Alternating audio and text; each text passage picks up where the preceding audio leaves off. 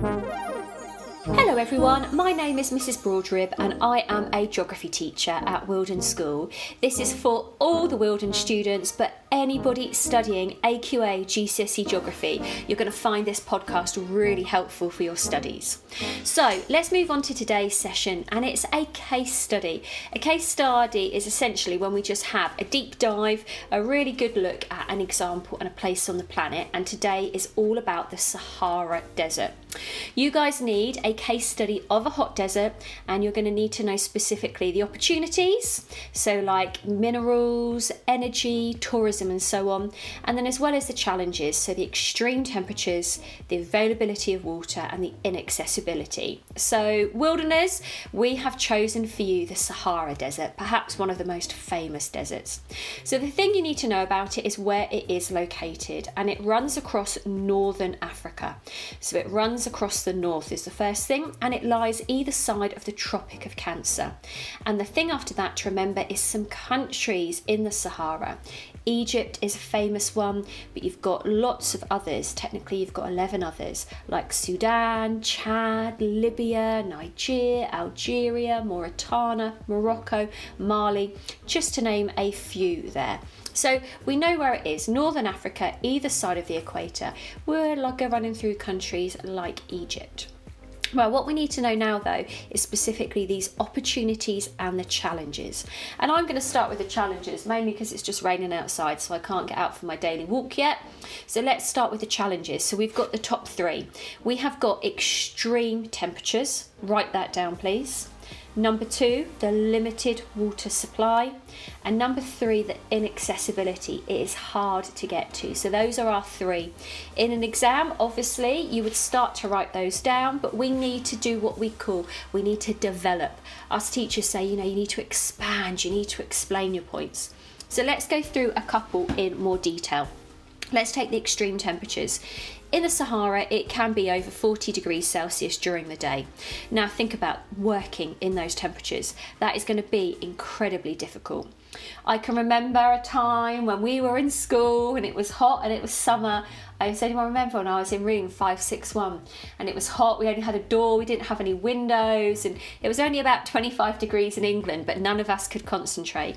Can you imagine though, 40 degrees C with the sun beating down on your neck? So, physical work is really difficult in these temperatures. And any job opportunities you have got, like perhaps, you know, farming or mining, is only going to be restricted to certain times of the year and certain times of the day. You would not be doing this job in August, in the peak summer, for example. You wouldn't be doing it, you know, anything from, I guess, around 10, 11 a.m. to about 3 or 4 a.m. when the sun is at its highest. So we've got this first thing the daily temperatures make working extremely difficult as well as dangerous. The hot season as well, so when we think about summer and those temperatures when they're going to be at the hottest, so what we would class as our summer in June, July, and August, actually it's going to be too hot for tourists. So if any of you guys have been to like Egypt, for example, you've been to another desert area, I know Dubai is quite common for a holiday these days um, the summer is actually their low season. You know, June and July, when it's our summer holidays, it's actually too hot for tourists. And so, actually, tourism is seasonal. They can't have tourists all year round because it's too hot. Very nice in January and February when it's cold and rainy in England, like now, but actually not in what is our traditional summer. So we've got there, we've just unpicked one of these extreme temperatures, one of the problems with it. Next up, let's take the limited water supply. So, the Sahara's rainfall is unpredictable. We know the definition of a desert is that there are less than 250 millimetres of rainfall. Now, the Sahara actually gets less than 70 mil in places, and that's over an entire year. And let's add to that challenge, sometimes it might just come in one or two events there could be a flash flood and a quick storm, and you literally have about 30 millimetres of that rainfall in one event. So it's not only the lack of rainfall, it can be, I love this word, sporadic really sporadic. So these rivers only flow for part of the year. So they're not continually topped up like rivers in the UK are now because it's raining, it seems all the time at the moment. But these rivers only flow for part of the year. So actually getting water all year round is incredibly, really tough. Really, really tough with that. Let's add to that then. So let's just take up that since 1969, the water that is actually in the aquifers, so these are the underground stores. There are underground stores in um, underneath the um, Sahara Desert. They've actually been used up. I cannot believe it. So there's this underground lake, this huge aquifer under Morocco, and it's already lost 1.5 cubic meters of water. Uh, I mean, it's frightening. It took over a million years to make this water, and then they're going to use it up by about 2050. It is frightening. My class, you'll remember, we studied this for resources, the resource management unit. We actually looked at Egypt and how they're growing potatoes for our supermarkets in England and using up their underground aquifers. So we've got a limited water supply because we don't get much rainfall, and the store that we've got, the aquifers, are being used up for mining and farming as well. So double trouble there. This is a really expanded point. Right, and then the third challenge inaccessibility. It can actually take five days to transport salt from the salt mines of Mali out of the desert. Five days is a long time just to get it out of the desert. And then you've got to get it from Mali to obviously all the countries you need to export it. So it's incredibly difficult and a long time. Because it's so inaccessible, we don't have running water, we don't have electricity. We call it it's too remote. It's too remote and it will also be too expensive. We've got to lay these electric cables, these pipelines. Again, let's come back, let's link it to the extreme temperatures. It's very hard to work to actually do that. So the Sahara is very big, few roads, no railway lines, no what we call infrastructure. And so people, materials, these products, anything we mine, anything we farm, have to travel vast distances. And often that'll actually be done by air, which is incredibly expensive. So providing anything here is really difficult because there are no roads. How could you have a settlement set up? You know, you wouldn't even be able to provide medical care because we don't have the transportation to get there. So I hope that kind of covers the challenges. The good news is, though, there are lots of opportunities. So I would like you now to pop a heading instead of opportunities. So we're going to move away from the lack of water, the extreme temperatures, and the inaccessibility to consider some opportunities. And the first one is energy especially solar energy. We've got a desert where we've got sunshine for over 300 days of the year in the Sahara Desert, which is unbelievable. So, energy is a huge advantage here, specifically in countries at the moment like Morocco and Algeria in the Sahara. They are really pushing the development of these great big, what we call solar farms, huge expanses of solar panels. To be specific, actually, you get over 330 sunny days a year in Tunisia wow, there is a solar farm in Tunisia going to be built that's going to supply electricity for 2.5 million homes, so approximately 10 to 11 million people. I mean, it's absolutely unbelievable. In Morocco, they have built the world's largest solar farm.